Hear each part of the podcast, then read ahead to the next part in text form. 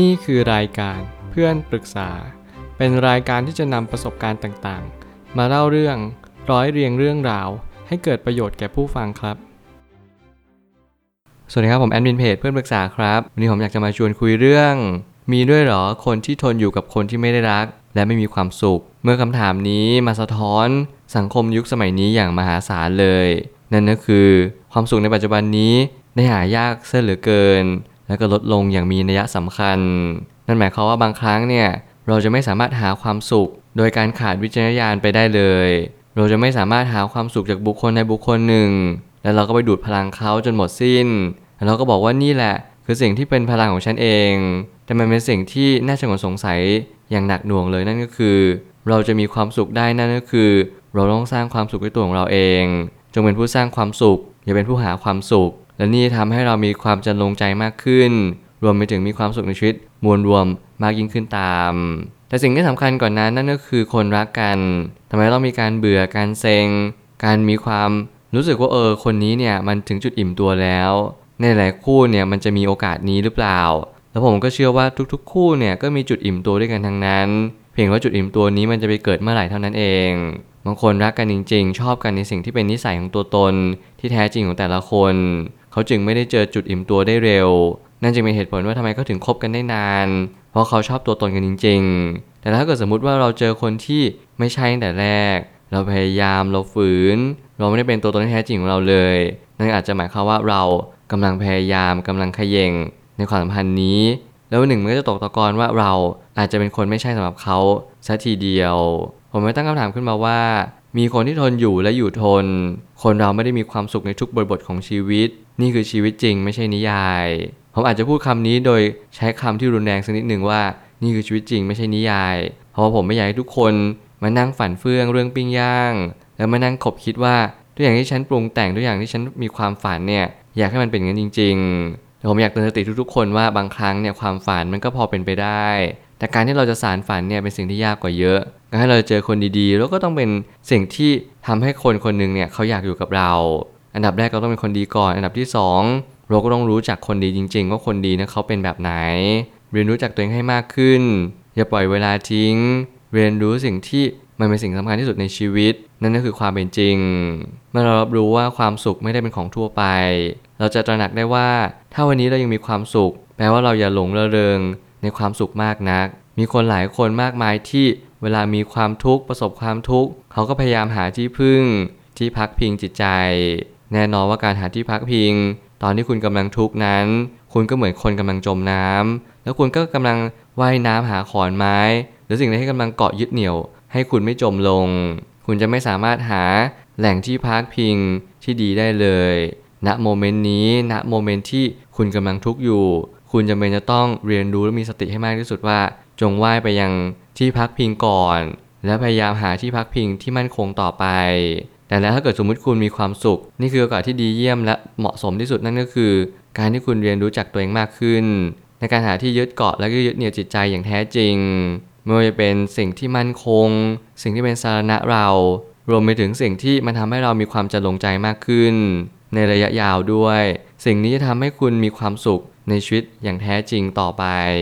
ขอให้คุณเรียนรู้ว่าเวลาที่คุณมีความสุขอย่าหลงระเริงจนเกินไป แบ่งเวลามาหาที่พึ่งที่พักพิงด้วย เพราะโลกนี้หมุนเป็นไซเคิลหมุนเป็นวัฏจักร มันจะไม่ใช่เลยในการที่เราจะมีความสุขทั้งชีวิตณวันนี้เรามีความสุข นั่นแปลว่าเราสามารถหายใจได้อย่างเต็มปอด เราจงแบ่งเวลาสักนิดหนึ่งในการแบ่งเบาความทุกข์เรียนรู้จักความทุกข์ให้มากยิ่งขึ้น โดยเล็งเห็นว่าโอกาสนี้เป็นโอกาสที่ดีที่สุด ที่เราจะสามารถค้นคว้าหาคำตอบในชีวิตว่า ความสุขที่ยั่งยืนคืออะไร การเรียนรู้ได้เริ่มต้นขึ้น เมื่อเราได้ยอมรับความเป็นจริงอยู่สิ่งหนึ่งว่า เราไม่สามารถเปลี่ยนแปลงข้อเท็จจริงของโลกใบนี้ได้ เราเป็นเพียงผู้สังเกตการ เมื่อการที่เราเป็นผู้สังเกตการเราก็ต้องสังเกตหาข้อมูลไปเรื่อยๆว่า สิ่งนี้จริง สิ่งนี้ไม่จริง สิ่งนี้นำมาใช้ได้ สิ่งนี้นำมาใช้ไม่ได้ เราจงเป็นนักคัดสรรเลือกสรรสิ่งที่ดีที่สุดในชีวิตของเรา ไม่ว่าคุณจะเลือกคู่ครองเลือกเพื่อน หรือเลือกสิ่งต่างๆ ที่นำมาใช้เป็นคุณสมบัติของตัวเอง อย่ามัวแต่เที่ยวเล่นจนสนุกสนานจนลืมสิ่งที่สำคัญที่สุดนั่นก็คือ ความรับผิดชอบและภาระ เพราะสิ่งเหล่านี้เป็นสิ่งที่ทำให้เรามีคุณค่ามากขึ้น ผมชอบเน้นย้ำในเรื่องของวินัยและความรับผิดชอบมากเป็นพิเศษ เพราะสิ่งเหล่านี้ทำให้เราเป็นผู้ใหญ่มากขึ้นทำให้เรามีความคิดที่ดีสื่อไป หลายคนพยายามปล่อยเวลาทิ้ง หลายคนพยายามที่อยากจะมีความสุขต่อเนื่องเรื่อยๆโดยที่เราไม่มีความทุกข์เลย การใช้ชีวิตที่ดีที่สุดนั่นก็คือสุข 50 ทุก 50 พยายามแบ่งมันสักนิดหนึ่งแบ่งความสุขเก็บเอาไว้ใช้บ้างในยามยาก แล้วก็แบ่งเอาความทุกข์เนี่ยมาใช้บ้าง ในวันที่เรามีความสุข ไม่อย่างนั้นมันก็จะกลายว่าเราไม่สามารถที่จะหาความสุขได้เลย คู่รักหลายคู่ เขาไม่สามารถรู้จักตัวเองได้ นั่นก็หมายความว่าเขาจะไม่รู้จักแฟนของเขาเลย นี่คือโศกอนาฏกรรมที่เลวร้ายที่สุดในชีวิตนั่นก็คือ เรากำลังอยู่กินกับคนที่เรารู้สึกว่า เราต้องการเขาแค่เวลาที่เราเหงา เราไม่เคยต้องการใครจริง ๆ ในท้ายที่สุดแล้วเราก็แค่ต้องการใครสักคนหนึ่งมาอยู่เคียงข้างเรา เราไม่เคยนึกถึงตัวคนอื่นเลยว่า เขามีความต้องการอะไรบ้างในชีวิตของเขา และเราพอทำอะไรเขาได้บ้าง การให้เราอยู่กินกันเป็นคู่ชีวิตกัน เราต้องเกื้อกูลกันอย่างแท้จริง นี่คือกัลยาณมิตรของเราทั้งชีวิต หรือจะเป็นศัตรูของเราตลอดชีวิต มันขึ้นอยู่กับเราเองมีคนที่สร้างครอบครัวหลายครอบครัวที่พบว่า สิ่งที่คาดหวังกับสิ่งที่เป็นจริงนั้นแตกต่างกันอย่างเส้นเชิง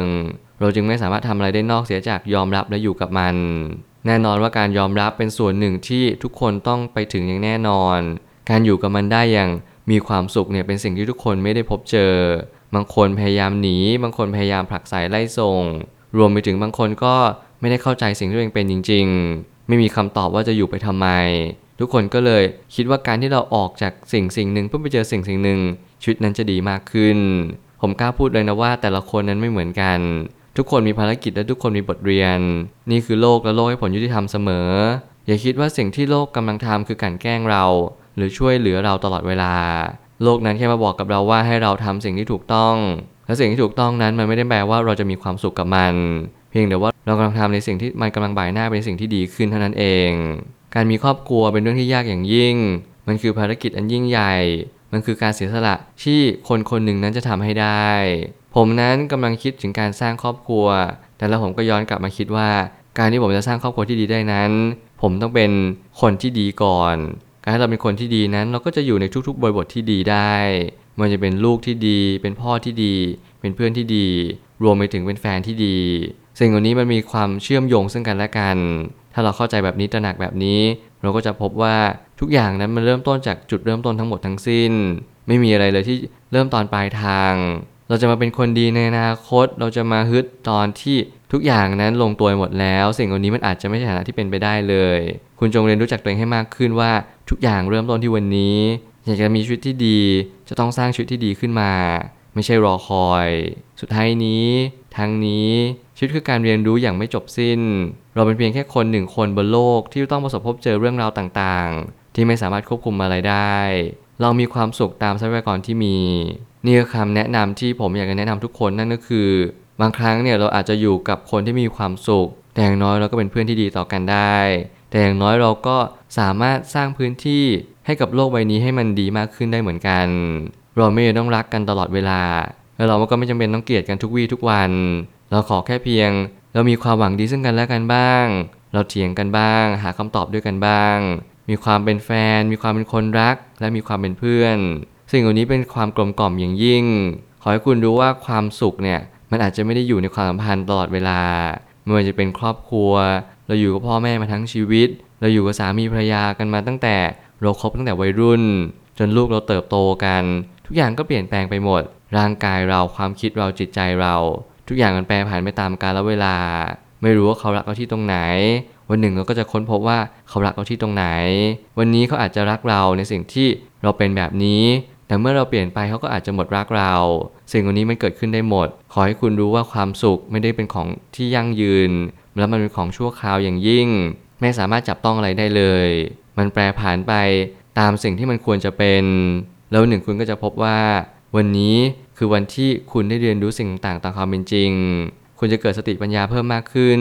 แล้วคุณจะอยู่กับมันอย่างมีความสุข ท่ามกลางสภาวะที่ไม่เป็นสุข นี่แหละคือความสุขที่แท้จริง ผมเชื่อว่าทุกปัญหาย่อมมีทางออกเสมอ ขอบคุณครับ รวมถึงคุณสามารถแชร์ประสบการณ์ ผ่านทาง Facebook Twitter และ YouTube และอย่าลืมติด Hashtag เพื่อนปรึกษาหรือ f r ร e n d t a l k ด้วยนะครับ